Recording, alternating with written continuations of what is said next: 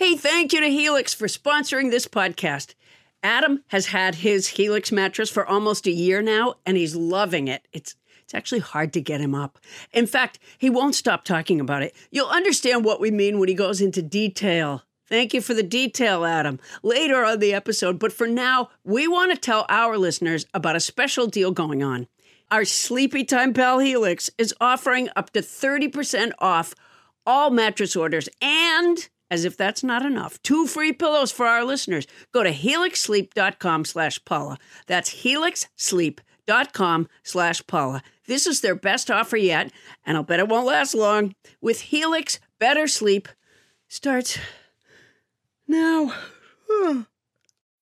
When you need mealtime inspiration, it's worth shopping Kroger, where you'll find over 30,000 mouth-watering choices that excite your inner foodie. And no matter what tasty choice you make, you'll enjoy our everyday low prices, plus extra ways to save, like digital coupons worth over $600 each week. You can also save up to $1 off per gallon at the pump with fuel points. More savings and more inspiring flavors make shopping Kroger worth it every time. Kroger, fresh for everyone. Fuel restrictions apply.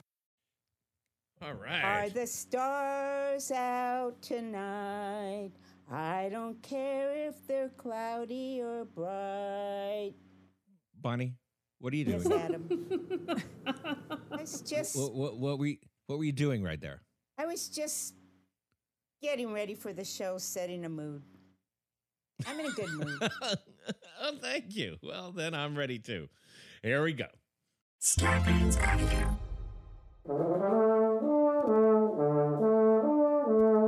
Coming to you live from our houses in Los Angeles, California, it's Nobody Listens to Paula Poundstone, your comedy field guide to life.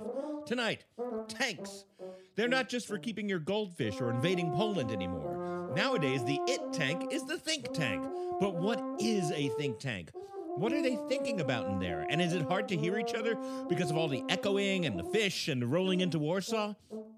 We could fill a tank with what we don't know about think tanks. But tonight, Brett Theodos from the Community Economic Development Hub of the Urban Institute will emerge from his tank to fill up ours with knowledge. And speaking of knowledge, we're going to drop some on y'all. You have questions about how we do things and we have answers. It's our NLTPP Q&A. I'm Adam Felber, sequestered in my Ivy Tower, carefully crafting podcast policy to create a more just, equitable, and sustainable program for the 21st century and beyond. And now, please welcome the woman who glances at those plans, lines a litter box with them, and sets our ship of state on a course for the nearest Dorito retailer. It's Paula Poundstone.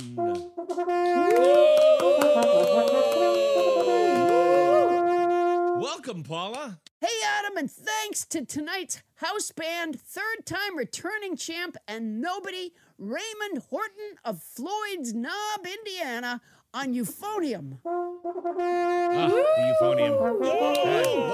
Thank you, Raymond. Thanks, Raymond. And thank you to Boy. the Hamlet of Floyd's Knob or, or uh, for lending you to us. Yeah, yeah, it's the pride of Floyd's Knob. Now, what is Raymond Horton. new, Paula Poundstone? Well, you know what? I was away uh, uh, over the weekend. I was away uh, on a couple of jobs, and you know, I I feel so concerned about how not nice so many people are to one another at this time, and so it's sort of heightened my desire to be helpful and friendly, which is very hard behind a mask because nobody can really tell that you know I'm smiling, for example.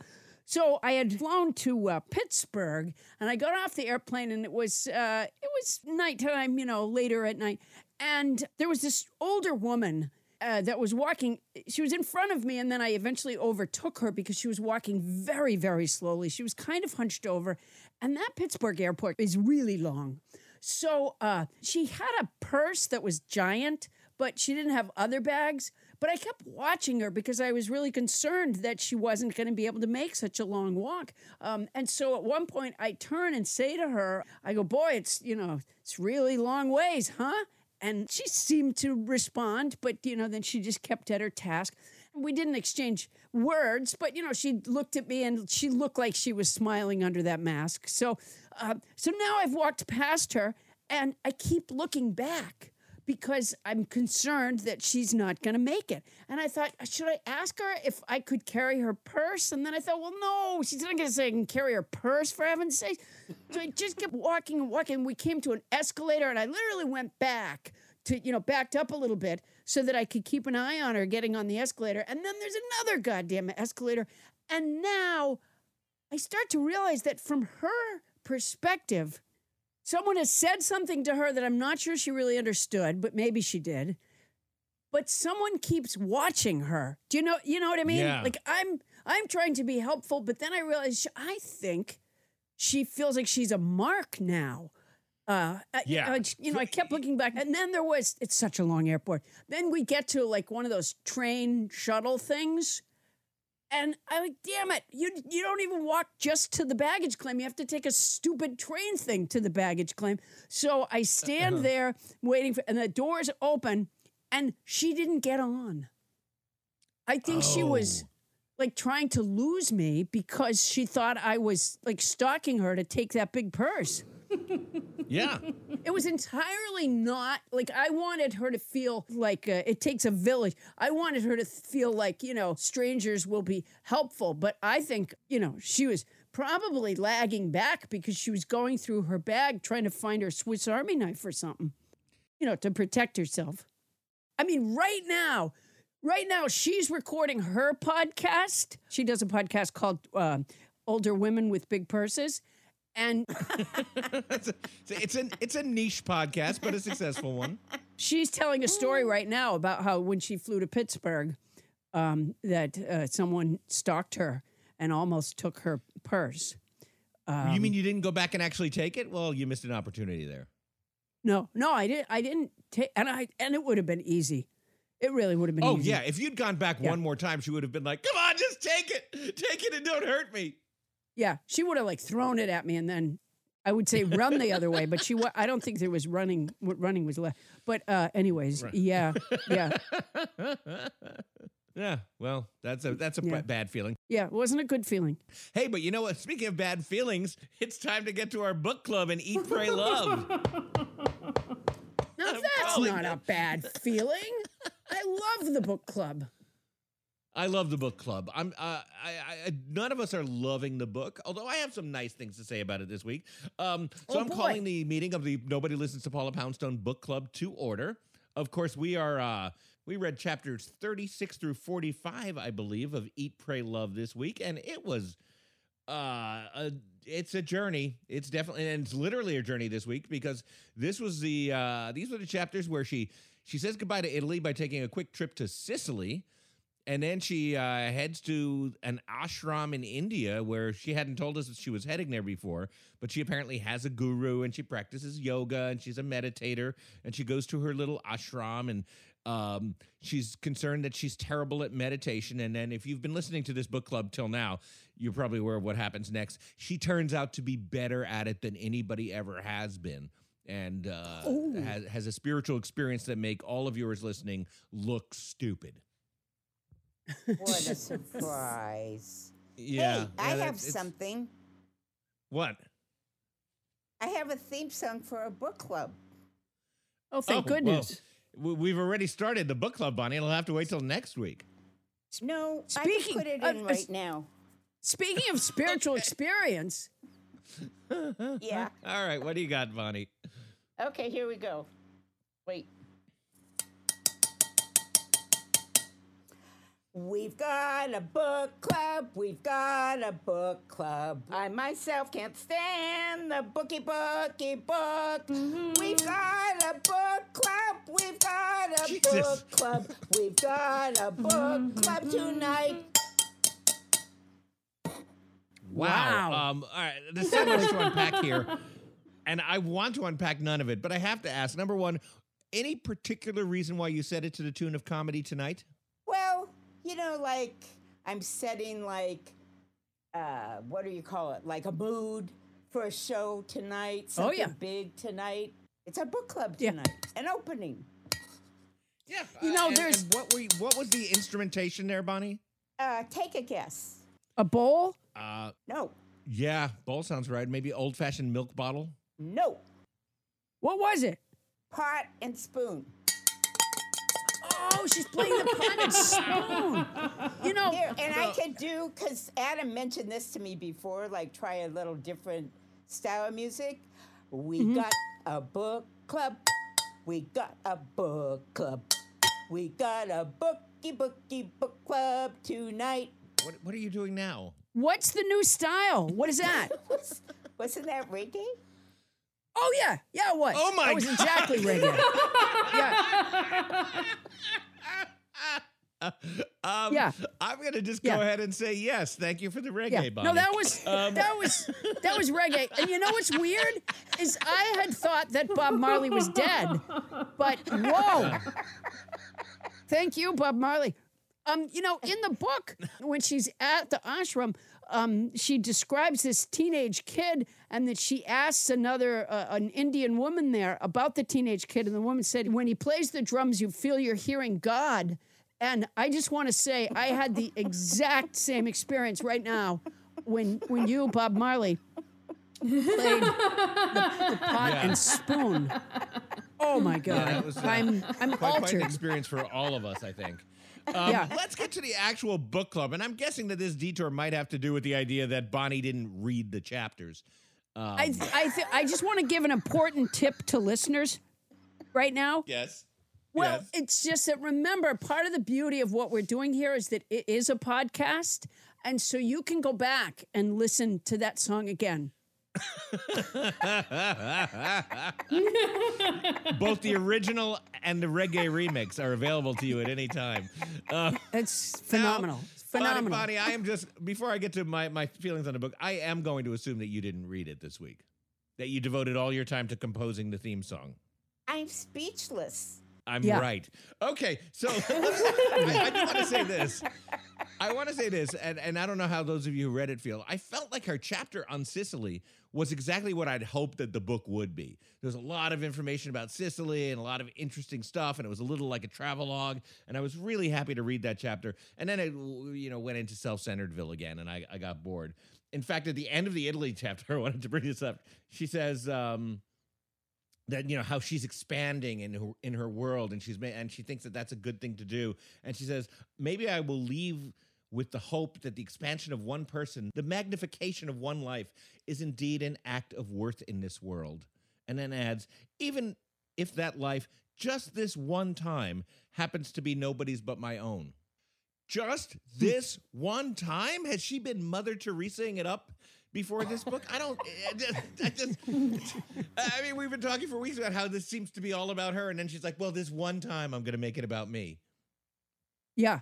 Yeah. Um, I think we've uh, we've we've crossed that line several times over now.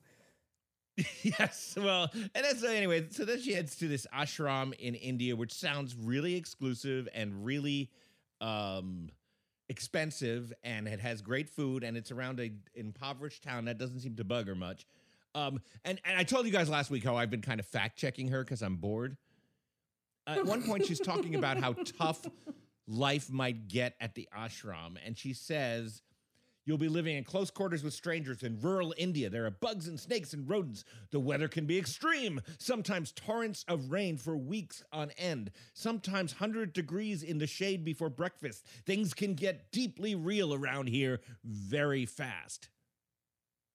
And then in the next chapter, she reveals that she arrived on New Year's Eve, basically in India, which I looked up uh, in the, in the area around Mumbai where she is. It is the mildest and least rainy. It's nowhere near the rainy season. It's mild weather. She went at the perfect time. The risk of weeks of rain is zero, and 100 degree mornings aren't on the menu either. So, uh, there, I've spoken my okay, piece. but she's telling other people what might happen. You know, Right. but not mentioning that she's chosen the good weather. And then she meets a Texan who gives her good advice on how to meditate, and she sees this beautiful blue light, and uh, that's where we left her. Uh, Tony Anita Hall over in Sherman Oaks. What say That's you? That's me. Um, so I I actually okay. First of all, I for I really love Richard from Texas. I'm glad he's finally made an appearance because I think he's a fun character. And then also, I really think her description of trying to meditate is accurate. I felt that way before, so I actually I felt re- that felt relatable. Probably the most relatable piece thus far in the book. Tony, are you often trying to meditate while we make the podcast? Has that been a problem? No, no, I Yeah. would never do that. Tony's I'm too either- busy googling. She's either Googling or trying to meditate during the podcast. Well, maybe by meditate she means Googling. Yeah. Do you remember the time we were just, uh, I think it was back when we were reading um, Moby Dick, and Tony just shouted out at one point when I was describing the book, uh, a blue light.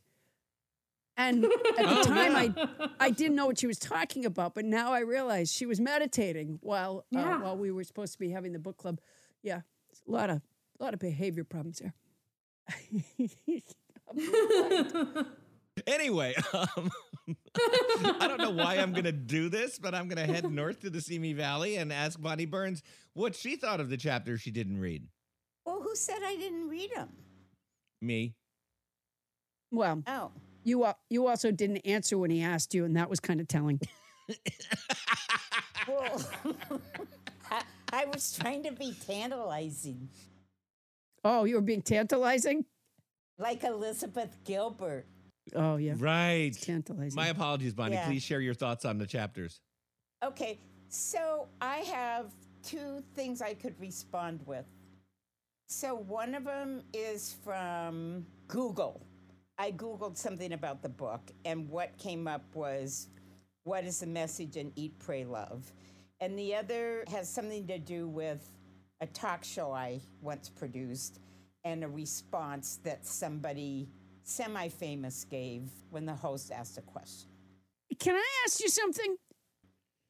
Did you ever do a report like in high school? Because so far, the things that you're suggesting, it's like the teacher says, okay, everyone write a report on Egypt. And, and you come in and say, I Googled Omar Sharif and I can I can tell you about Omar Sharif, or I can tell you about uh, um, yeah, it- how, how to bake muffins. It feels like when you when you when you forgot to buy somebody a birthday present, you give them something that's absolutely some bric-a-brac you had in your car. No, it's like I'm a producer. I met Paul as a producer. I kind of like to make things like a little produced. It's like a little flowery. I want to thank you for that partially used um, uh, container of travel Kleenex. Thank you. You shouldn't have. Okay, all But right. the question is, what did you think about the book? well, I'm doing my best. But your best apparently doesn't involve reading the chapters. Okay, maybe I was a little busy this week, but I, I still move to have a censure response. Bonnie You asked me. Oh no, my wait God. a second. And she You even asked me accepted what your I thought about the book. You asked me what I thought about the book, and I have a response. I could give you a choice, or I'll just say my my response. Do you want my response? Why I would you you to do accept something. Adam's apology? Oh my God. Something. Okay, At this point, I'll take I'll take that fucking Go hot, ahead. half melted hard candy. Just give it to me. Ask me. Ask me the question. what do I think about the book? We're going up to Specifically Valley. chapters You're afraid 36 ask through me 45. what do I think about the chapters. Okay, here's what I thought about the chapters.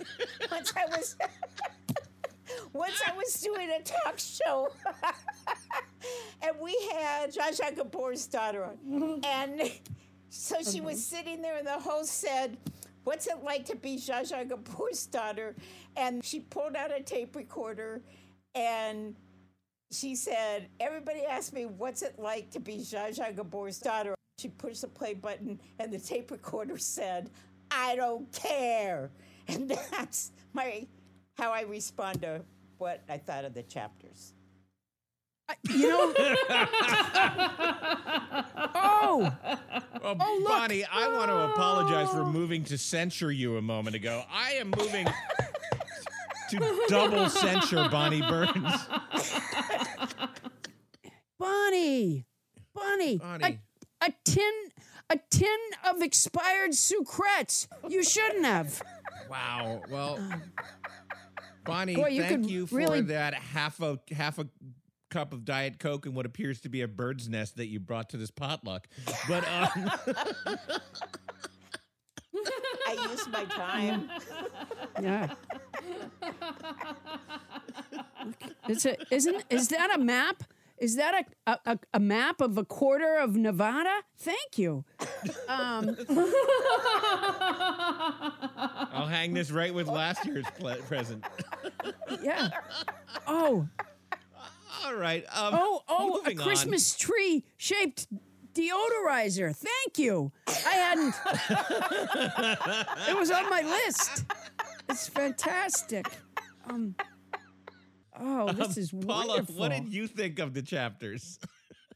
First of all, I think that if you distill Elizabeth Gilbert down, she is the birthday girl 365 days of the year. Uh, that's kind of who she is. so on point. Very well done.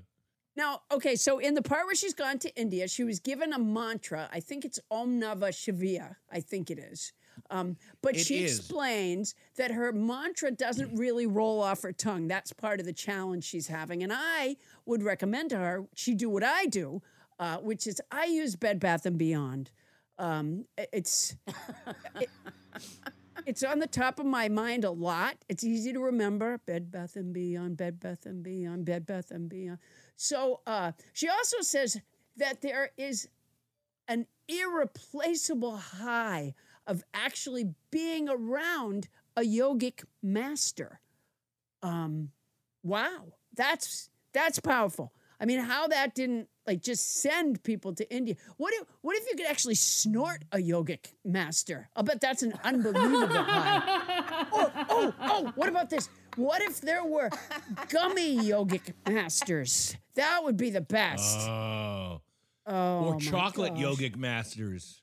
Oh, that would be fantastic. She says that you can discipline yourself in your mat because she says her yogic master wasn't at the ashram when she was there, but she explains that this is really better. Um, she says you can discipline Yes. yourself in your meditations to communicate with your yogic master. You can actually communicate better than if the person was standing in front of you. So you don't actually have to be with them. And you know, a lot of this is sort of like Trump University you know, he wasn't there. He didn't have anything to do with it, but it was better. It was better for people. Um, I'll bet you a lot of listeners do this with Adam. I bet they can't be with him physically, but so you meditate to be able to communicate with him. I'll bet a lot of people do that. I, I doubt Oh, anybody does. Adam, that. Adam, answer the phone. What? No. Now? Yeah, answer the phone. I don't want. All right. Hello? Hello, Adam. Hello? Yes? me, Winnie Rose Feitman. Did you hear me this morning? I spent a couple What? of hours sitting cross legged on my mother's couch chanting, Adam Felber, he's my man. If he can't do it, no one can. My mother's ready to wring your neck. Uh, well, wow, uh, Winnie. First of all, that doesn't sound like a particularly meditative chant. It sounds, in point of fact, like a like a cheer at a football game. Why would I do football cheer for you? Do you play football? Um, no, not anymore. No, but that's what it sounded like. Well, then it's not a football cheer. Look, I've got to go. I'm going to meditate some more while my mother is out. Listen for me, please. I'll be communicating with you momentarily. Adam Felber, he's my man. Win- Winnie, Winnie, this is ridiculous. This is ridiculous. Adam, are you there? Yes. Oh my God! You can hear me? My darling. I I knew I could reach you. Adam Felber, he's my man. Winnie, If Winnie, he- I hear yeah. you because we're on the phone and you called me. Well, I said I had to go. Why didn't you hang up the phone?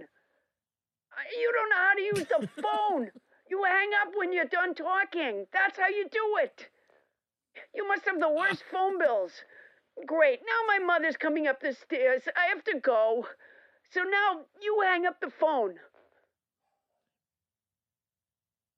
Winnie? What the fuck Winnie? is the matter with you? I'm hanging up and you should hang up too.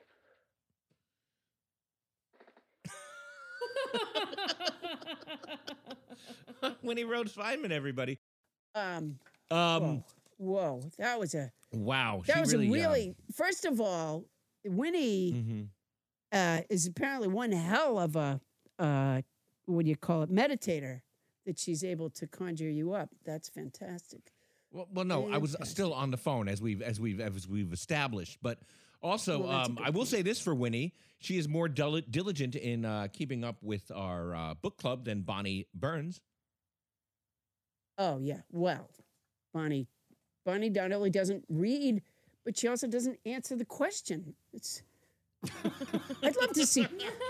We got a book club. We got a book club.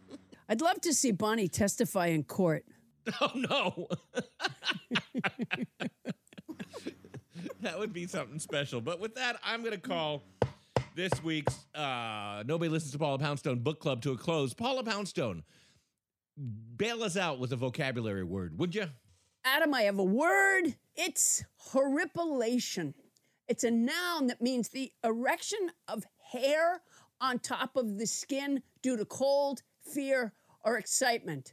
Uh, here, I'll, u- I'll use it in a. Oh my gosh, Adam, answer the phone. What? Answer the Oh, phone. God. Hello. Uh, uh, Hello? Adam? Uh, uh, Adam? Yeah. It's uh, Senator Bernie Sanders. I, I, I, I, I would like to use the word horripilation in a sentence for the edification of your listeners because I am intimately involved with horripilations. I'll, I'll, I'll be brief, as I have much work to do for the American people, which I'm sure you understand. As you have said, you've been involved in politics your entire life. Although I don't recall hearing any of your speeches or seeing you at any of the literally thousands of political events I have attended in my lifetime. Well, I've actually met you, um, but I never said I've made speeches. A lifetime in politics and not one speech. That's a record. Senator Sanders, that's not what I said. Adam, I, I appreciate your position, but we are going to have to move on here.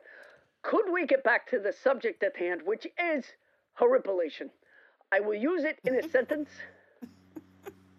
Beneath my mittens and jacket at the inauguration of President Joe Biden, I experienced horripilation. It's, it's such a wonderful word. I, I, I- I guess I could spare a few more minutes to put it into the vocabulary song. Oh no, sir, Senator, really. Uh, Paula usually does the vocabulary song, and and look, you're a you're a busy man, so uh, you know what? I, I would love to have him do it. I'll, I- I'll even give him a little Glock. Thank you, Paula.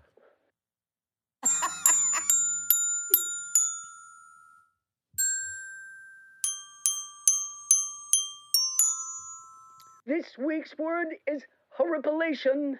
Let me be clear. It's a noun that means the erection of hair on the skin due to cold, fear, or excitement.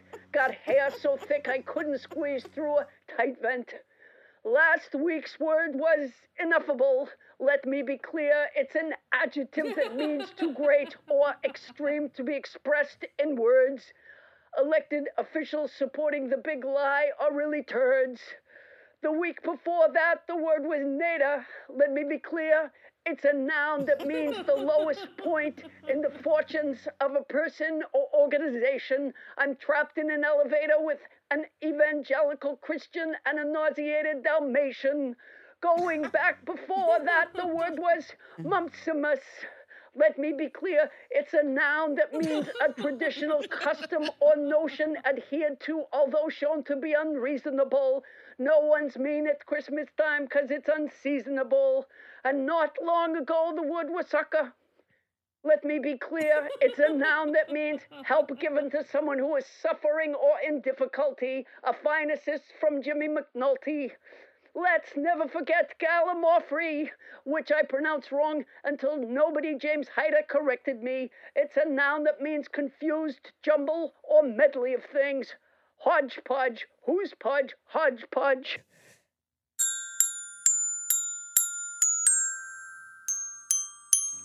Bernie. Bernie. Oh my gosh! Thank, thank you, Senator Sand. I got so flustered I could barely do the clock at the end of that. Thank you, thank, thank you very much. It was a pleasure. It was, it was absolutely a pleasure. Adam, I'll see you on the campaign trail.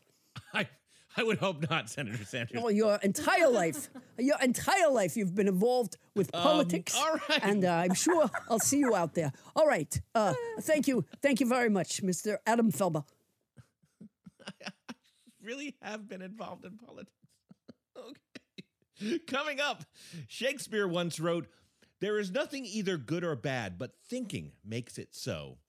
And then he wrote, There is also no energy policy either good or bad, but my Elizabethan think tank says we should stick with coal. We'll dive into the think tank next on Nobody Listens to Paula Poundstone.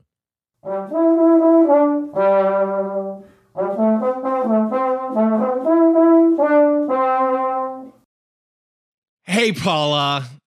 You know, every once in a while we get a new advertiser that I get super excited about. And I have to say, just because of the circumstances of my life, right now I'm really excited about our new advertiser, Quince of Quince.com, the clothing provider.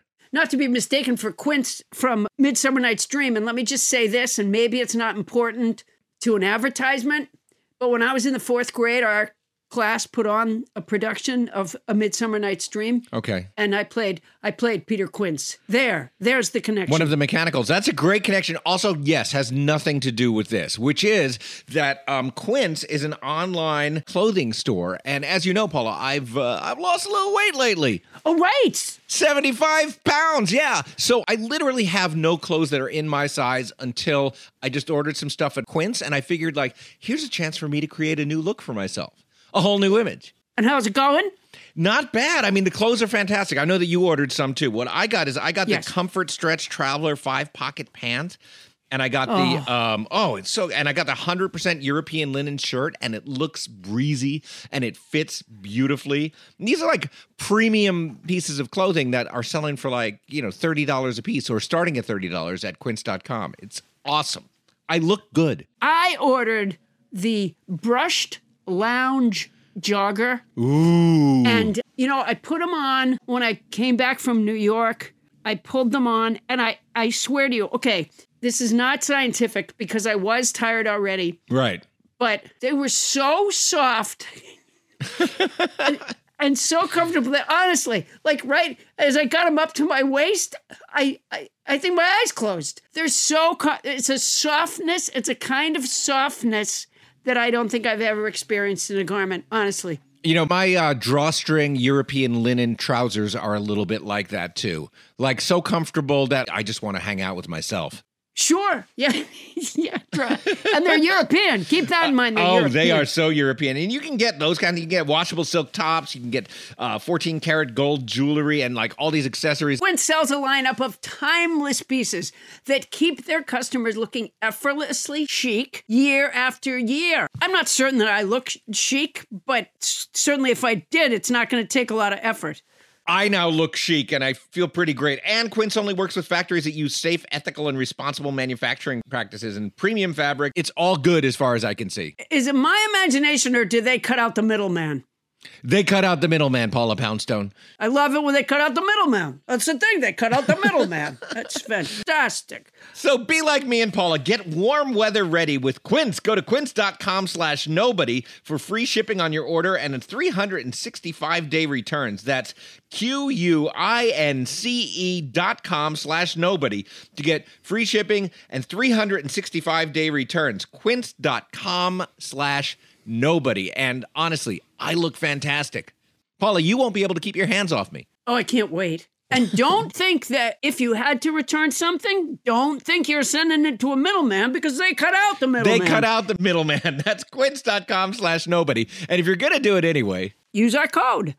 Hey, Paula, it's been almost a year now since I got my Helix mattress. And as you remember, there was some drama surrounding Helix mattresses because Oh, when oh Helix gosh. first sponsored us, Bonnie took the mattress and Yeah. she's been loving it. But finally, I got my chance to get a Helix mattress and I sleep so well. I mean, the family bed is where we all gather. We watch movies in, in our room occasionally and everybody just piles on it and it it's comfy. And yet, when one person hops on, the other half of the mattress doesn't fly up.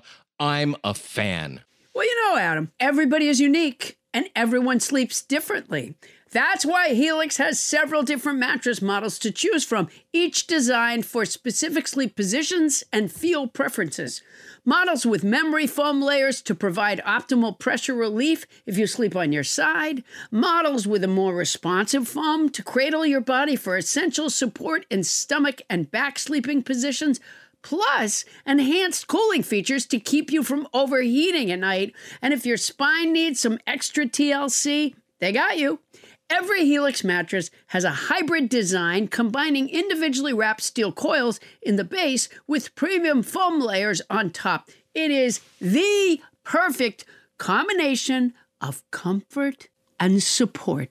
I agree with that last bit. I don't get all the technical stuff about the mattress, but it is soft and supportive. Helix offers 20 unique mattresses the award winning Lux, which I got, and ultra premium elite collections, the Helix Plus, a mattress designed for big and tall sleepers, and the Helix Kids mattress designed for growing bodies and endorsed by child sleep experts. And my daughter now wants one. So, how will you know which Helix mattress works best for you and your body? You go to their website, take the Helix sleep quiz, and you find your perfect mattress match in under two minutes.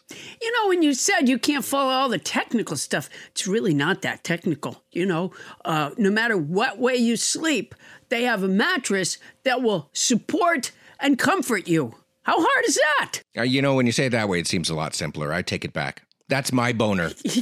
And your personalized mattress is shipped straight to your door, free of charge. And Helix knows there's no better way to test out a new mattress than by sleeping on it in your own home. That's why they offer a 100 night trial and a 10 to 15 year warranty to try out your new Helix mattress. Well, I like that there's a warranty, but they can pry that mattress with my cold, dead hands. I took the sleep quiz. I was matched with the Helix Midnight Lux. I got the Lux, and I love it. It is such an upgrade from my old mattress. You know, I think Bonnie got the Midnight Lux She did. too. Yeah. You're not here. Don't want to take Adam's word for it? Well, you got Bonnie's word. Helix has been awarded the number one mattress picked by GQ and Wired magazine. It's even recommended by multiple leading chiropractors and doctors of sleep medicine as a go to solution for improving your sleep. Your sleepy time pal Helix is offering up to 30% off all mattress orders and two free pillows for our listeners. That's a lot, and it's already not that expensive a mattress. Go to helixsleep.com slash Paula. That's helixsleep.com slash Paula. This is their best offer yet. It's fantastic. It won't last long. With Helix, better sleep starts now. Well, not right now. And if you're going to get it anyway, Use our code. Adam, you know I have a house full of cats and a couple of big dogs. So I have this one cat who every night likes to stand in the hallway and yowl. And he has kind of a, a little bit like me because of allergies. I don't know why he has it, but his name is Theo, and he has a really grovelly voice. So he'll, it's it's hard to describe it. I can't do a good impression, um, but it's a little dusty, gravelly voice. Okay, so earlier I was laying on the living room floor because I'm exhausted, and I'm wearing a nylon fiber filled vest. As I'm laying on the floor, Theo shoves his head through one sleeve of the vest and crawls up and is now stuck inside in between my back and the vest and is yowling because he can't get out. And then finally his head comes out the other sleeve and he goes out. What's not to love? That's what I say. What is not to love? Which brings me to this. Today's episode is sponsored by the ASPCA Pet Health Insurance Program. Your pet is part of your family, you know that already, and you want the best for them no matter what. But vet bills can really add up. Go ahead, ask me. That's why you should check out pet insurance. And with ASPCA Pet Health Insurance, you can focus on the care your pet deserves and cover what matters most. The ASPCA Pet Health Insurance Program offers customizable accident and illness plans, making it easier for pet parents like you to help your pet get the care they may need. The ASPCA Pet Health Insurance Program has been around for over 18 years and they've helped more than 600,000 pets during that time. That's a lot of pets. Sure they allow you to customize your plan, helping ensure that your pet's plan is as unique as they are. Because vet bills can really add up, especially when you're least expecting it. It's simple. Use their app to submit a claim, and you'll receive reimbursement for eligible vet bills directly into your bank account. To explore coverage, visit ASPCA petinsurance.com slash Paula. That's ASPCA. We spelled that A-S-P-C-A.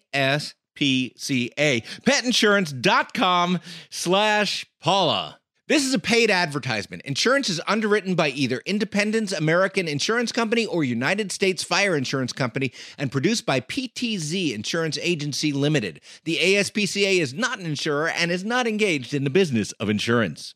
And if you're going to do it anyway, Use our code.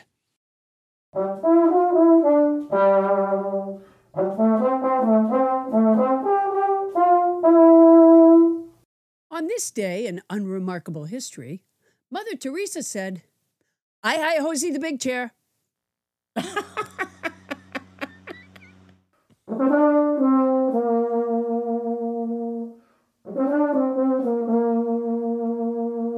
thank you, house band Raymond Horton. Hey, Paula Poundstone, what are you thinking about? You know, Adam, I've been thinking a lot lately, and I've also begun to wonder if I should be in a tank, What do you mean? A think tank. Oh, because If you I'm thinking, think should I be in a tank? Uh, that's that's not only an interesting question, Paula, but an amazing coincidence because Why? we have an expert on the subject of think tanks right here with us. No.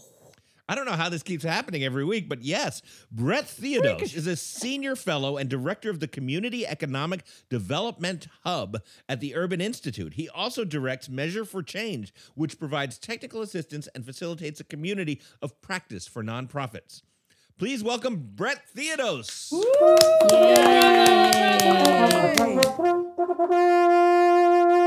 Great. Brett, be welcome. here. Thanks Hey, so much. Brett.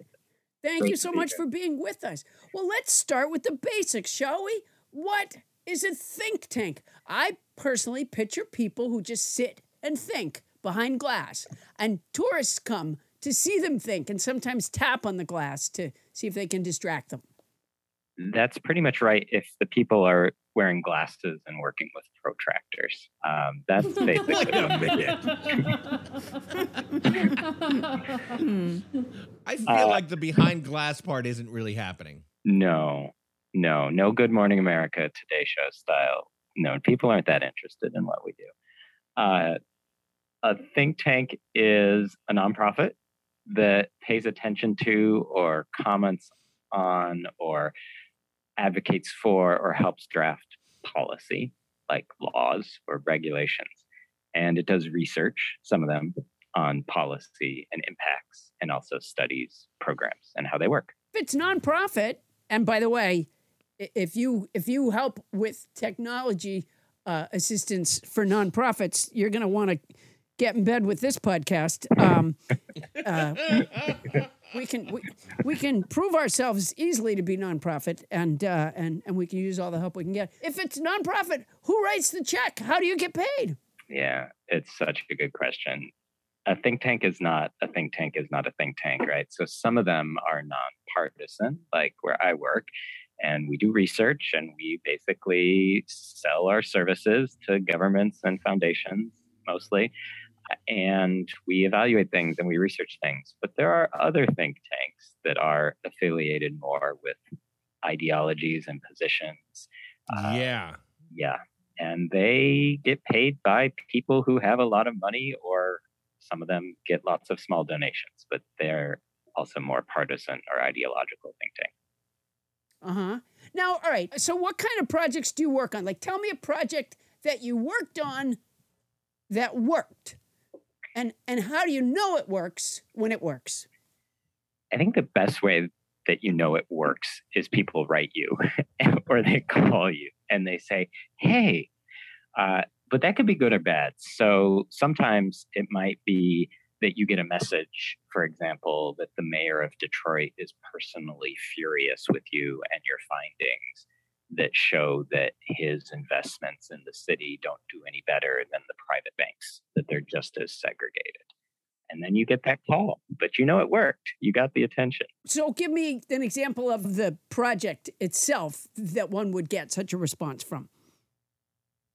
I've been looking at where money is invested in neighborhoods across the country. And spoiler alert, there's a lot of inequality out there, and some neighborhoods get a lot, and some don't. This sounds implausible to me. I mean, You must sure there be was high, Brett. inequality in the past, but that's probably it's a thing of the past now. We fixed it. We did. We did. Through tax cuts. Yeah, we fixed it through tax. Right, exactly. People had more money to spend and they created jobs. It all trickled down. Yep, Yes. So you were studying geographic inequality, is that correct? that's right. And how how do you go about doing that? I get data about what properties sell for. I get data about what loans are made for homes and for commercial properties, like where supermarkets go and for nursing homes and anything you can think of that's in a city. And then we mm-hmm. add it up and we see, like, wow, this neighborhood along the lake got a whole bunch of money.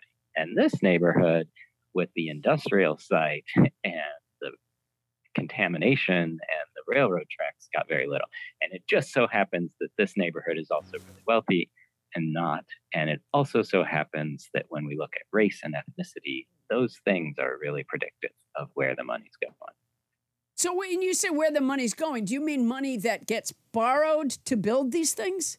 Yeah, because homeowners borrow money, but also business owners borrow money to grow their small business, but also developers. Like you want to build a new apartment building or a condo building or a shopping mall, all of that developers are borrowing money to build. They're not they don't have all that money up front. So yes. And in the case where you you were mentioned the mayor of Detroit, um, what were they upset about? They're upset that the city so so what we've been finding in every city, not just Detroit, is these huge segregation patterns that the private market's doing, that the bank big banks are doing and other lenders. But usually the city and the federal government and community development institutions, they're doing better. And in Detroit, we didn't find that. We found they looked a lot like the private market. And so the city was not happy with that. Way. And so when you say doing better, you mean that the private, the, uh, you know, banks were loaning, were loaning more equitably. Yes, exactly. And you're saying that what you found in Detroit is that their patterns were more like the commercial banks in that they were neglecting uh, communities that were already underserved. Yeah. And not to dog on Detroit too much, it's just a city that struggles to raise a lot of tax revenue. But this is something that we've looked at in a lot of cities. And the hope is that even if the private market is equitable, that the government would step in and help and redistribute. The problem is, even where it does, even in cities where it does, it's just so much smaller. So, you know, it's a penny on the dollar or two or three pennies on the dollar relative to what the private market's doing. So it's really hard to get over those inequities in the private market. Do you do any work with the city of Floyd's Knob, Indiana? when you when you hear the show in its entirety, that will make a lot more sense to you. It's where our house band is from, Floyd's Knob, Indiana. He's a euphonium player. Uh, and, and that's all through uh, federal money. It's federal money being distributed for the euphonium lobby in in Floyd's Knob, as far as I understand it. big euphonium has Floyd's Knob tied up. Um, all right, so so you discovered that. Okay, have you worked on a project where you're trying to improve things, and then you do improve them? And what are the pillars? How do you go about doing that? What what are the spokes? That's a great question. Ultimately, the way, if we're successful, that we've influenced a politician to do something positive, sometimes a foundation, sometimes a company, but really the power sits with the government. And so when we get our literal interim steps of getting invited to testify before Congress, or getting a call from a congressional staffer that says, hey, there's this idea that I'm interested in. can you help me figure out how to turn it into legislation? Those are the, the little steps. And then if that legislation passes and if we get a law that's actually productive or a program or a policy, those are the wins. But if you're trying to improve a poor community, I think the first thing that I take away from looking at everything we've tried, right? Because we've been trying for decades. It's not that we haven't been trying at all, but Mhm. we're effectively bringing a squirt gun to a raging fire. And so we're not really fundamentally that interested yet in a as a country or a society in doing, you know, bringing the multiple fire trucks that it would need to put out the fire. Well, then let me ask you this. How do you get up in the morning?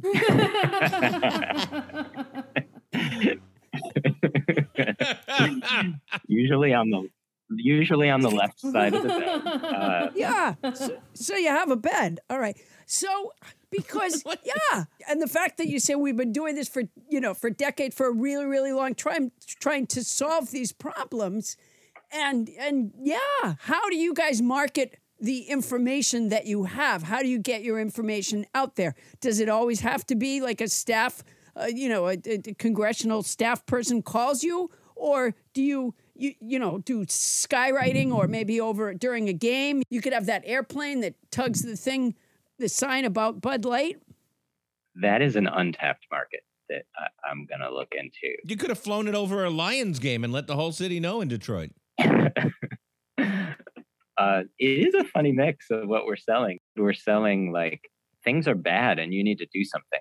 But also, there's this hope that if you just did this thing, if you made this change, life would be better. So it, it, it it's not always policy. I mean, a big way that we can make a difference is getting in the media and getting people to pay attention to issues that they might have been ignoring before. So there's definitely uh, a symbiotic relationship there between the research community and the media they need our data and we need their eyes.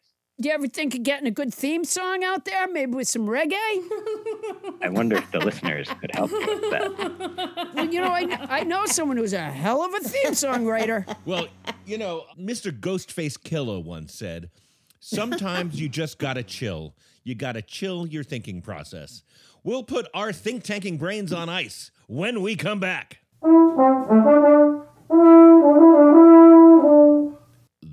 Cat of the week is Kiri from Fredonia, New York.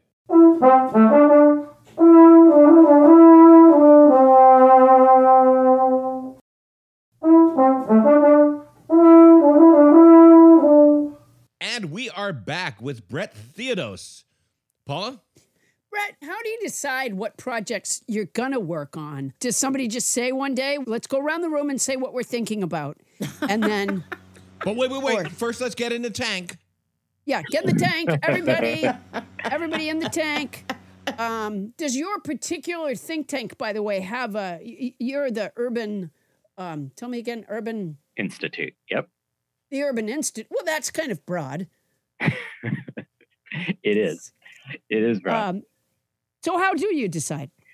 So there's a difference depending what think tank you sit at. So some of the more ideological or donor driven think tanks, they have an agenda. They have their priorities. They have a sense of what policies they want to move and they chart it out every beginning of year whenever they sit down and, and they move it. Ours is more of a nonprofit, a think a research organization will respond to researcher interests and donor interests. So specifically, if I've got an idea and I can get somebody to fund it, I can do it. Or a funder can approach me and say, "Hey, I'm really interested in studying this. Would you like to do it?" Or they might. It But might be could you just do something where you're like, I want to find out where, you know, which neighborhoods have the best restaurants in LA? So I'm going to need to eat pretty much everywhere.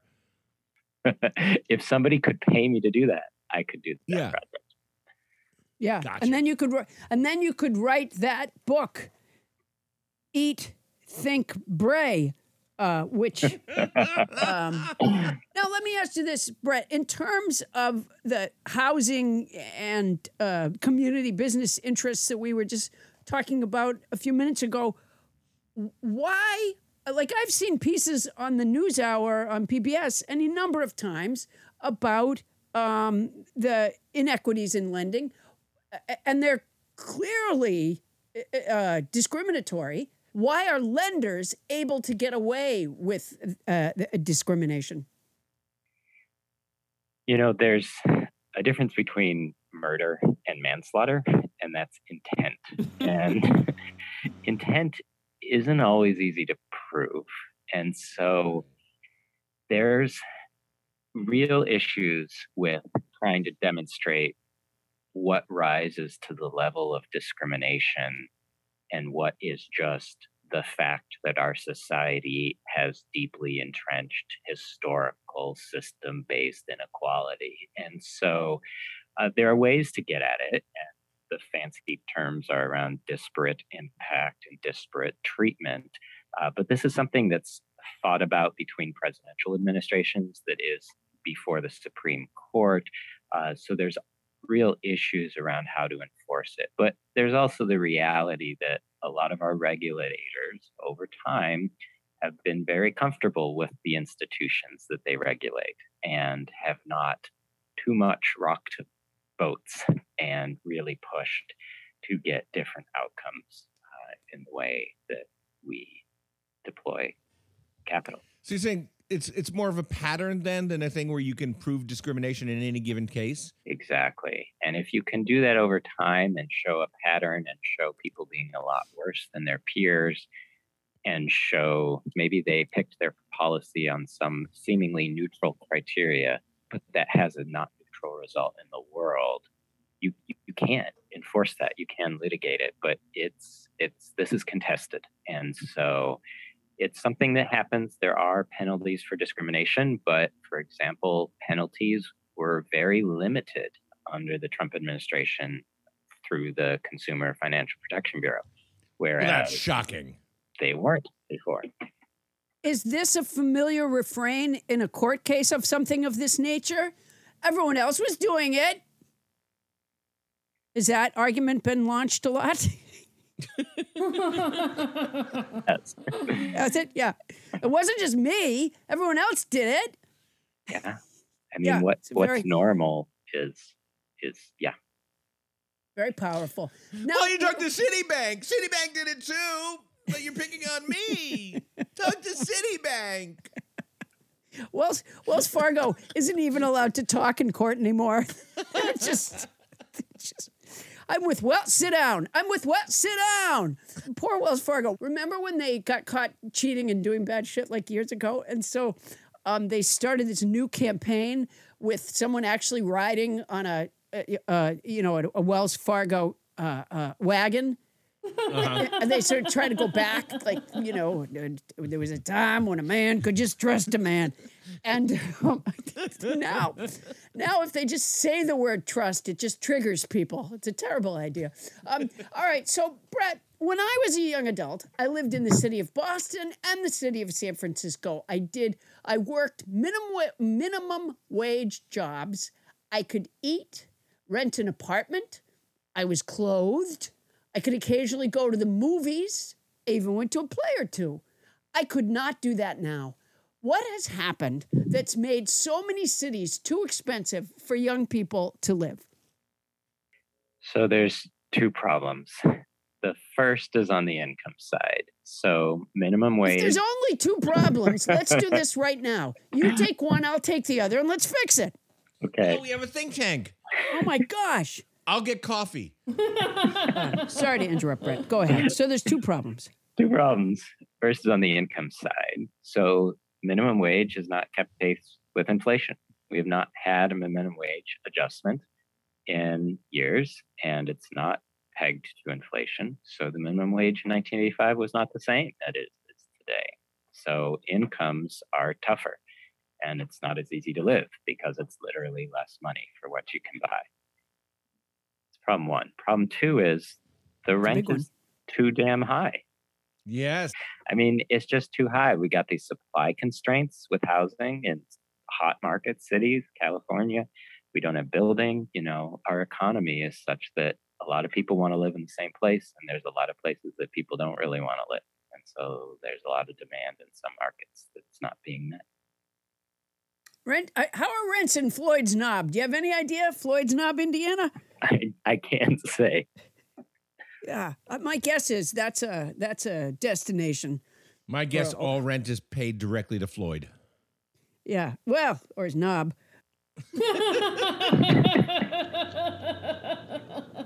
Tell me, Brett, some projects that you're working on that your think tank is working on now. What are you thinking about? So, one thing I'm thinking a lot about right now are small businesses and how we can help overcome some of the gaps we see in ownership. So, you look by race, for example, and you see that you know Hispanic people, Latinx people in this country are like 16% of the population, but own 4% of businesses and have 2% of revenues. And Black people in this country are like 13, 14% of adults and have 2% of businesses and 1% of revenues. So Wow. basically, we're in a terrible spot. Uh, and so, one thing that I'm spending a lot of time on as well is how do we overcome? How do we not have 1% of business revenues owned by Black business owners or 2% by Latinx business owners? And what kind of research do you do to figure out what will work to improve those situations? So we look at a couple things, and what we try to figure out is what are the obstacles? Do people need more coaching and assistance and help in starting their businesses?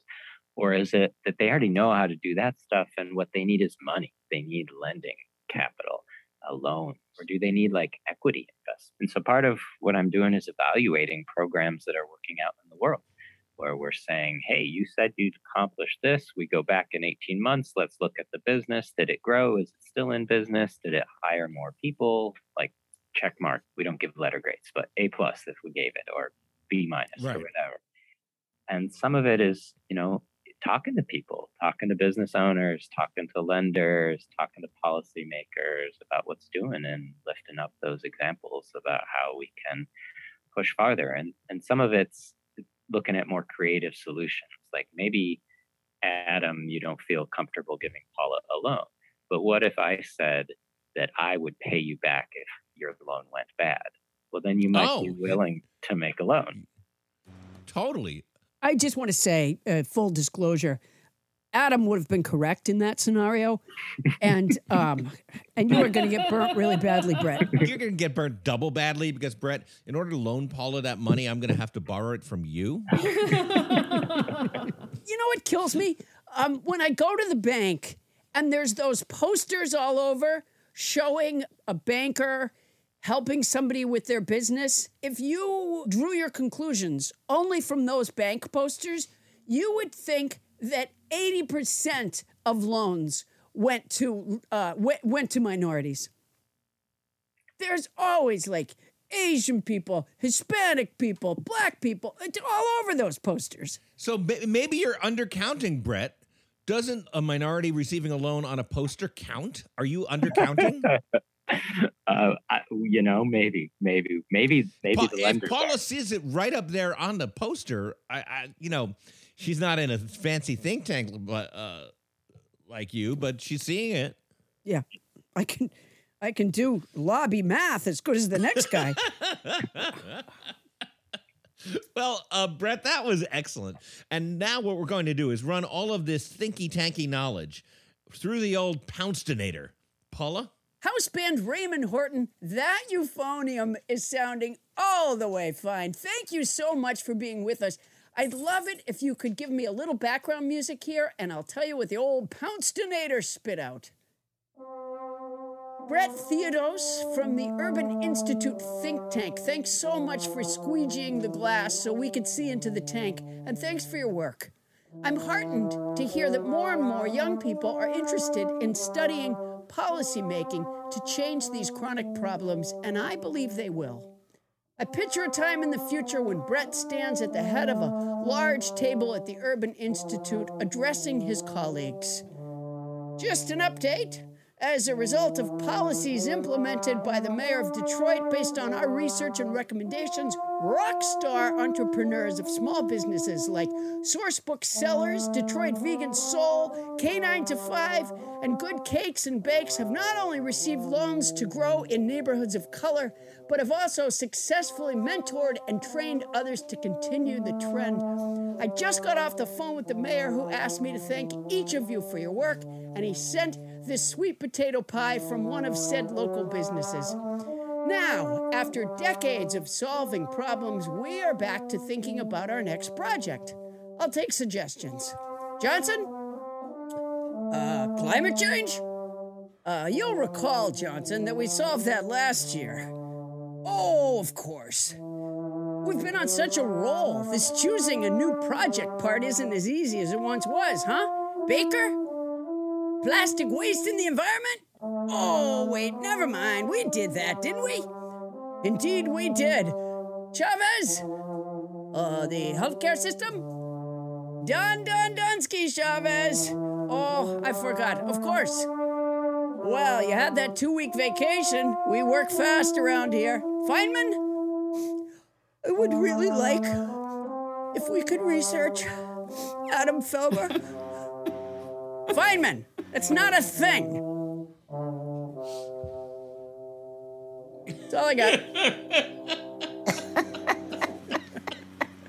He's a senior fellow and director of the Community Economic Development Hub at the Urban Institute, my old job. Thank you so much, Brett Theodos, everybody. Yay! Brett, this was wonderful. Thank you so, so much.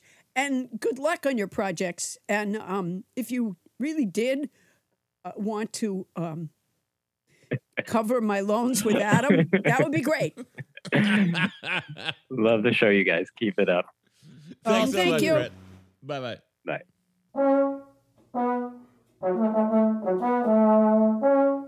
Bye.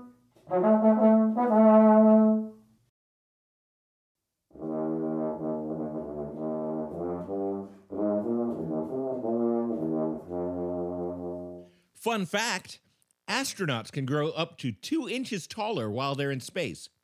At which point they start getting moody and slamming doors and telling Mission Control, You're not my real dad.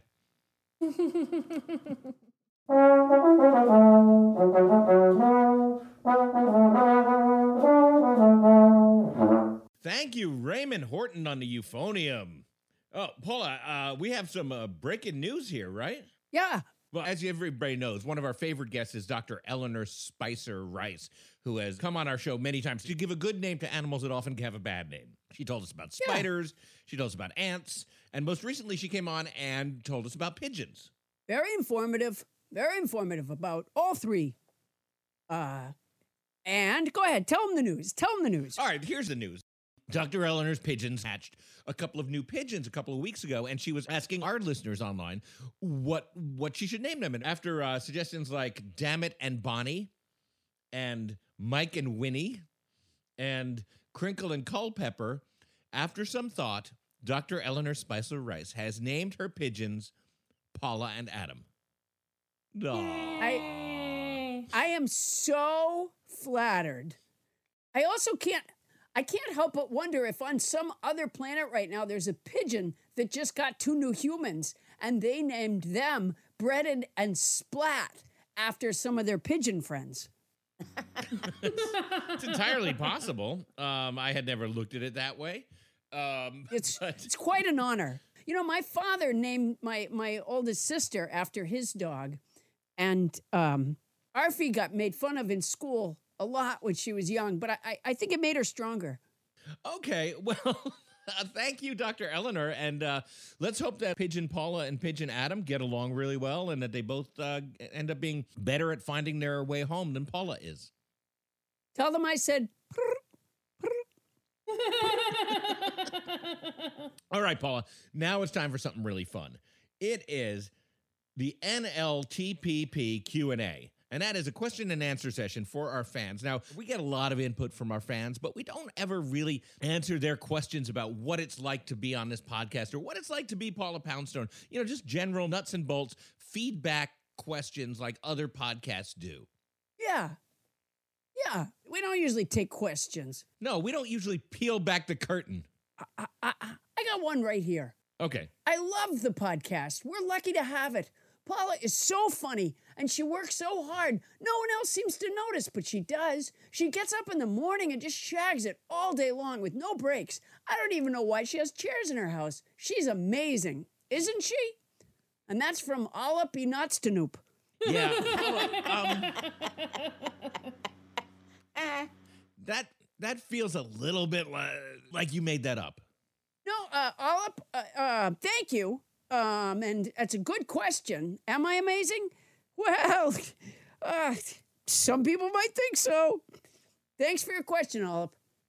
Uh, yeah, Olive. I don't know how I would answer that question, although um, it's surprising to me, Olive, because all of these other questions came in through Tony Anita Hull.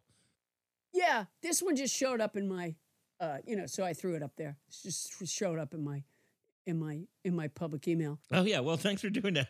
Meanwhile, let's bring the other questions forward, and uh, Tony need a hole with them. Tony, bring that big bag of questions. Okay, here we go. Are you ready? Yeah. We are. First one is from Karen Douglas. For each of you, if you could snap your fingers and instantly be really good at one new skill, what would it be? Um, I would say folding, uh, because I've always wanted to have a laundromat that offers a fluff and fold, and I would love to be able to fold like precision, like military folding. Um, but I don't. I don't have the. I can't. Any talent, and you'll you'll go for folding. I would love to have a, a, fluff and fold, like, but not just any fluff and fold. I would like to have a fluff and fold that is renowned, that people people all over the world talk about It's a destination. People want to come see the folding because it's so precision. that's a that's a good talent. I, I don't think that would be my answer. I don't even think fold would make my top two hundred. If I could have one skill that, that I that I don't have, it would be a facility for learning foreign languages and being fluent in them. I would love to speak Italian and French and Japanese and really understand them, and and I don't. Well, you have been so influenced by this Eat, Pray, Fuck book. no, no, yeah, yeah. There's no, No, shame want- in it, Adam. There's no shame no, I that. wanted That- to speak Italian long before Elizabeth Gilbert ever popped into my life. Yeah, but as it happens, we're reading this book. You voted for this book. She learns Italian. Yeah, okay. There's nothing to be ashamed of. By the way, if I had uh, one thing I would learn is to snap better so that I could uh, have more skills. Um, Oh, you don't snap well? yeah, well, if it could create a skill, I then I, yeah, uh, that would be great. I would like to have the skill of being a novelist. Um, you know, so I, I- I would like to just just like that churn out novels. I want to make Dickens look like the the poster child for writer's block. Um, Wow. yeah. I want a friend to call me on the phone and say, you know, can you go out to dinner? And my answer would be, yeah, I, I I just got to sift one more time and write a novel. Um, can I can I get back to you in two hours? Like that's Yeah. Wow. yeah yeah. Uh, oh, you know what? Here's another here's another uh, question that I received. Uh, this is from uh, this is from Swirly Wilkins. Uh, this podcast gets me through my chores with joy. Sometimes I clean the toilet twice in a row just so I can keep listening to Paula Poundstone. Am I wrong? Well, uh, Swirly, thank you for your question. Um, no, I, I don't I don't think there's anything wrong with that. That's fantastic. Uh, thank you, Swirly Wilkins. Huh, it's so thanks. weird that all the, the messages you receive never seem to have anything to say about me or Tony or Bonnie. Yeah. Yeah. It's a coincidence. Anyway, Tony, uh, let's have another one. This is from Matt Clark. How familiar are the guests with the podcast? Are there any guests who have expressed regret at appearing or for not being better prepared? Well, Matt, when you say how familiar are the guests with the podcast, let me just point out that nobody listens to Paula Poundstone. So not familiar at all. Not at all. Um, as far as regrets are concerned, uh, one example leaps to mind. Um, as most of you know, we had that survivalist Thomas Coyne not show up on our podcast. I think he was eaten by a bear on the he was coming to tell us to how to uh uh, you know, what preventative measures to take around, you know, if you encounter a bear. And I'm fairly certain he encountered a bear there in North Hollywood, just on his way. He was probably just about to turn the handle at the door of the of the uh, studio we were using, and uh, just eaten by a bear. Gray Horseman Studios. Yeah, it was very a big nature area right there where we were. Yeah, I'm guessing that didn't happen, but I, I would say that even if that did happen, that would still count as uh, something he probably regretted. Well, you know, Bryan Cranston uh, was so unprepared for being on our show that um, he was never booked and never came. I think that's that's fair. That's fair. Yeah. All right, Tony, Yeah. hit us hit us with another one. This is from Kathy Bailey, and this one's for you, Paula.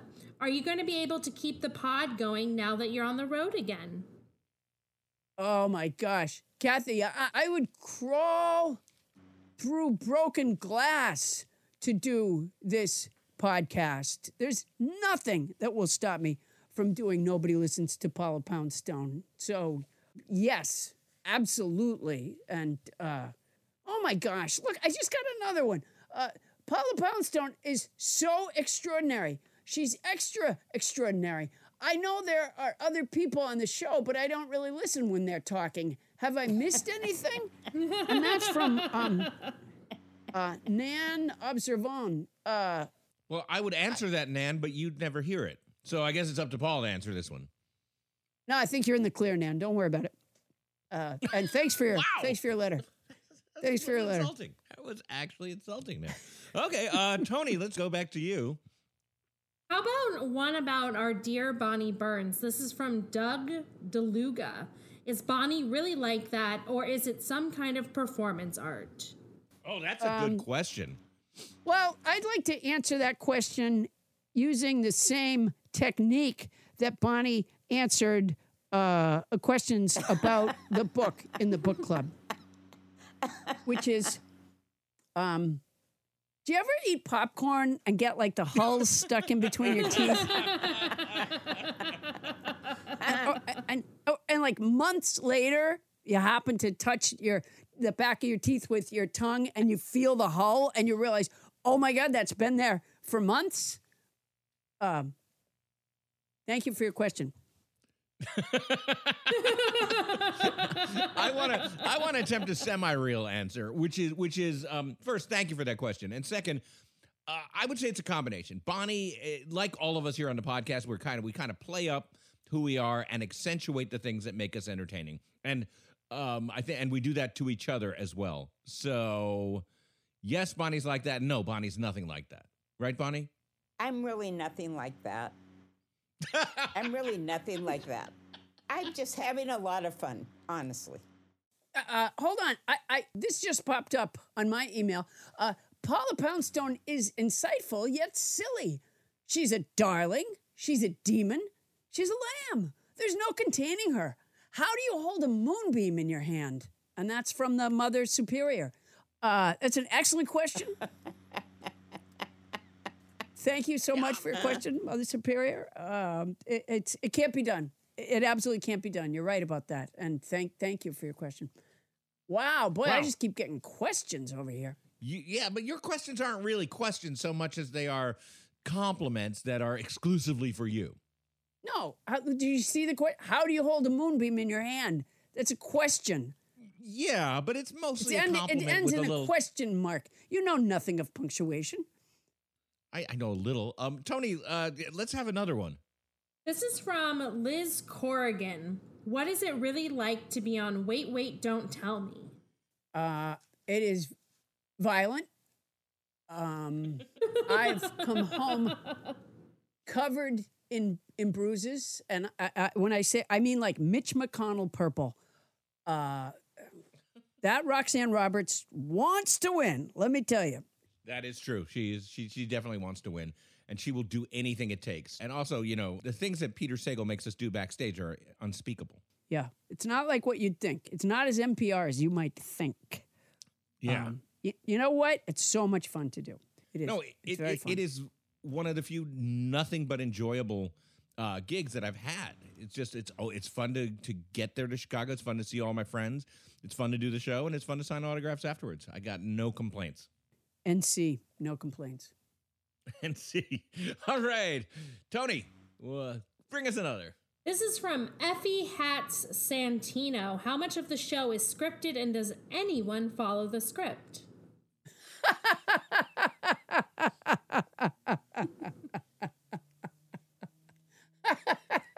Um, wow, you can't tell uh, it's practically all scripted.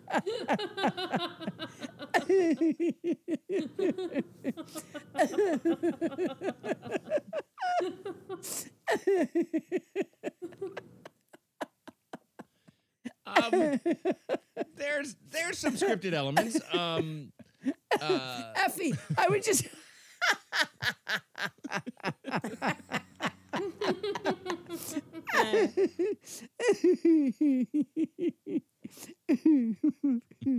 Go ahead. Go ahead. Tell Effie, Adam.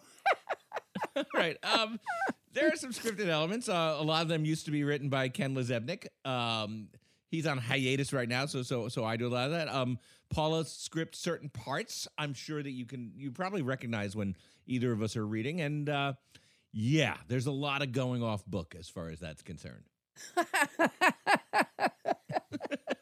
Well, are you going to be more specific? Did you? Yes. All right. I'll be more specific. Um, For example, you know, uh, Bonnie, so when you just said, are you going to be more specific? Uh, what page was that on in the script? There was no. I mean, the scripted elements are like the opening, the throws to commercial. That's pretty much it, and some questions for the yes. guests that you Yes. start out with, and then you know it what? You- you- kind of goes you- wherever. There's like Ex- a excuse me, but you flubbed that line right there. Read it more carefully. It's Yeah. not. That's pretty much it. It's that's pretty much tit is what it said, which I think is Pretty much inappropriate. tit, Yes. But yeah, I that's so, what if you, uh, Okay. you you went off script. It's that yeah yeah. Oh, I mean, I, I, I think it should be obvious. I mean, Paula, I am not improvising the top of every show, and Adam, Paula does Adam, not Adam, improvise excuse the me, um, it's my line now. vocabulary song. Adam, Adam, pardon me. It's it's Paula, it's you're my on the wrong page. now. You're on the wrong page. No, I'm. This is the right page. Uh, Effie, thank you for that question. Uh, the entire thing is scripted. Thank you. All right, Tony. This is from Miranda Lamori. I want a deep dive on Tony Anita Hall. Why is she always on a cruise? How did she get mixed up with Paula? Well, Well, and this Tony, is this us- is my this is my line. Hold on. Tony has made some very bad choices in her life.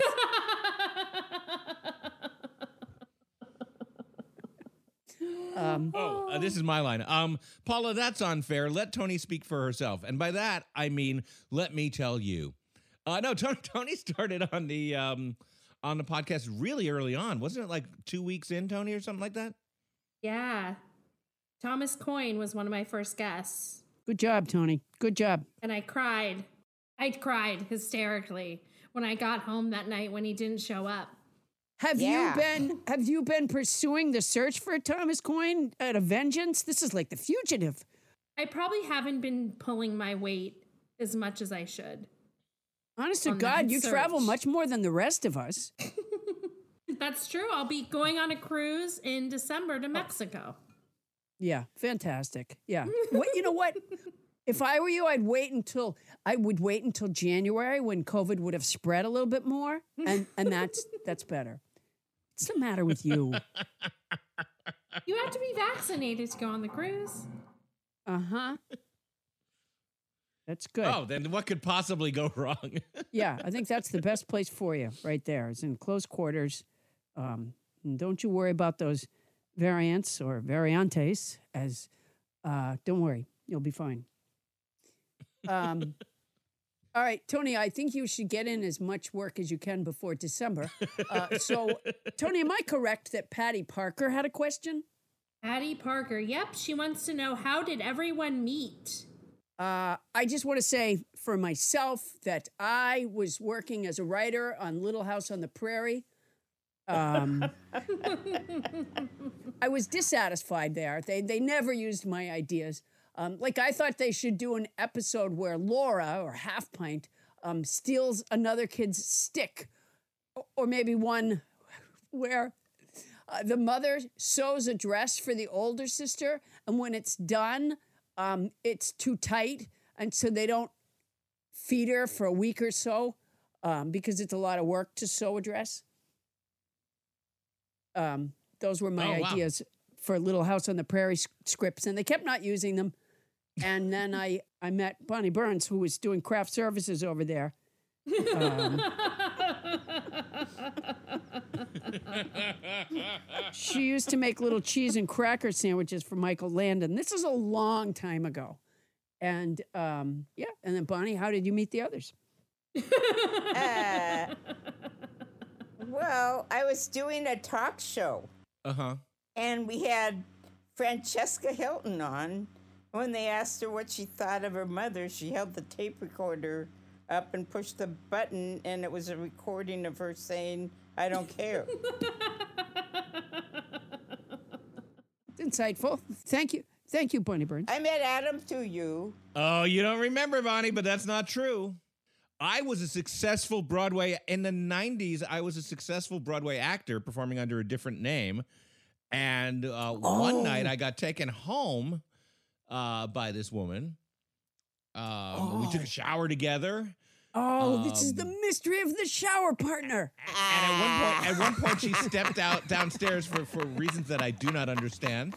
Um, next thing I knew, I decided Broadway wasn't for me. Changed my name Yeah. and got into comedy.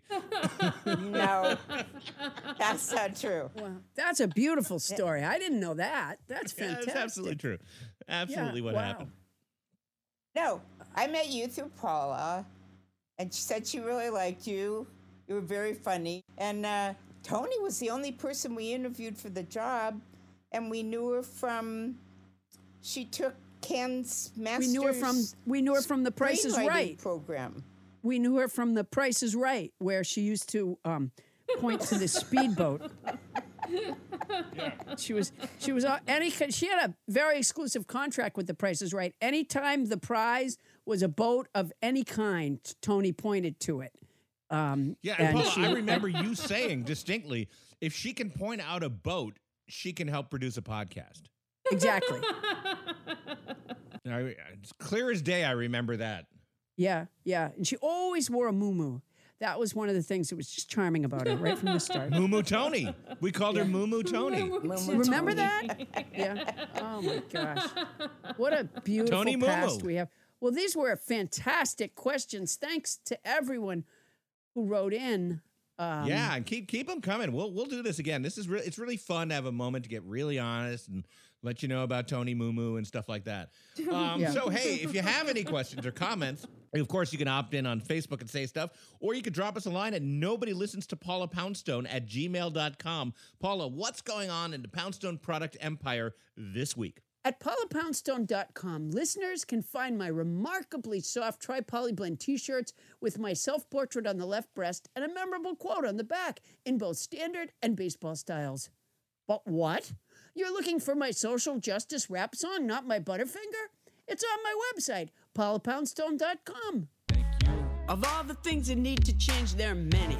In the Butterfinger recipe, there weren't any. Provide equal opportunity? That's lunacy. Anyone can see. Can't they address that deep regret instead of just fucking with my chocolate? Some things need to change. Some things need to change, but not my Butterfingers. But not my Butterfingers. But what? You want the ringtone too? It comes with the song at paulapoundstone.com. You can also get tickets to join me for a night of laughter in Tucson, Arizona at the Fox Tucson Theater on October 28th. And again, I had nothing to do with the burning of the Wigorama. In Santa Cruz, California at the Rio Theater on October 29th. And in Thousand Oaks, California at the Thousand Oaks Performing Arts Center on November 5th. There's more, of course, but Heidi. Um, and, and let me just add that um, with Halloween approaching, you really want to pre-order one of the currently top ten books about horror movies on Amazon.com. and that, of course, is the book Confessions of a Puppet Master, an amazing Hollywood memoir written by Charles Band with Adam Felber, coming from William Morrow Books in November. So, so pre-order now. Yeah, you got to have those to drop in the kids' uh, Halloween bags. It, it, it's a jack o' lantern stuffer. Okay, subscribe to this podcast, everybody. It's free. You'll get it every week at no charge. And if you want to hit us up for a knowledge, it's free at no charge. And if there's a subject or topic you want to hear more about, hit us up at nobody listens to Paula Poundstone at gmail.com. And that's our show. Nobody listens to Paula Poundstone. It's hosted by Paula Poundstone and yours truly, Adam the Felber. Special thanks to our guest, Brett Theodos. Yeah. And to our euphonium playing house band Raymond Horton. Yay! You can find his music at rayhortonmusic.com. Our show is produced by Paula Poundstone, Adam Felber, Bonnie Burns, Ken LaZebnik, and Toni Anita Hull. Starburns production by Land Romo and Kyle McGraw. Transcription services for the show provided by Transcribe Me, a premier internationally used transcription service. Use code Paula Poundstone when placing your order at transcribeme.com to receive an expedited service. That's our show for tonight. Won't somebody please listen to me?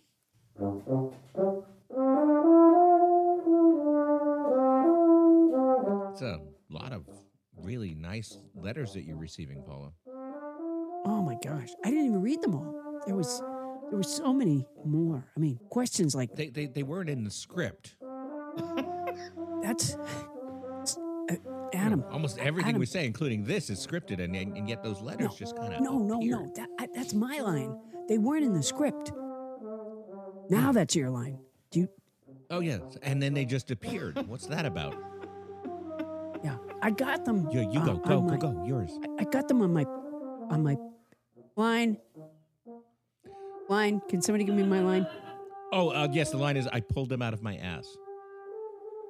That's not the line. Read the script. It's I, all right. Who wrote that? That's a prank. I no. They were coming in in real time. They were coming in on my public email. Oh, your Um, public. Here's yeah. Here's another one right here. Here's another one. Um, email. Oh wow. Paula's fantastic, isn't she? Um, yeah, and that's from. Uh, it just says a fan. Well, thank you, fan. Thank you. Maybe I'm reading that wrong. Maybe it's a period fan. Oh, I think it is. Well, thank you, Mrs. Fan. A podcast, a podcast network. It's lunchtime at Tim Hortons, and we're serving up a special deal just for you. Our new $5.99 lunch deal includes your choice of any lunch sandwich and a side of crunchy kettle chips. Because what's lunch without a little crunch? And the sandwich choice is all yours, like a ham and Swiss, Chipotle chicken wrap, BLT, and more, made to order just the way you like it. Tim Hortons' new lunch deal. Simple, delicious, and just $5.99. Now that's a good deal. Only at your neighborhood Tim's. U.S. only. Price and participation vary. Terms apply.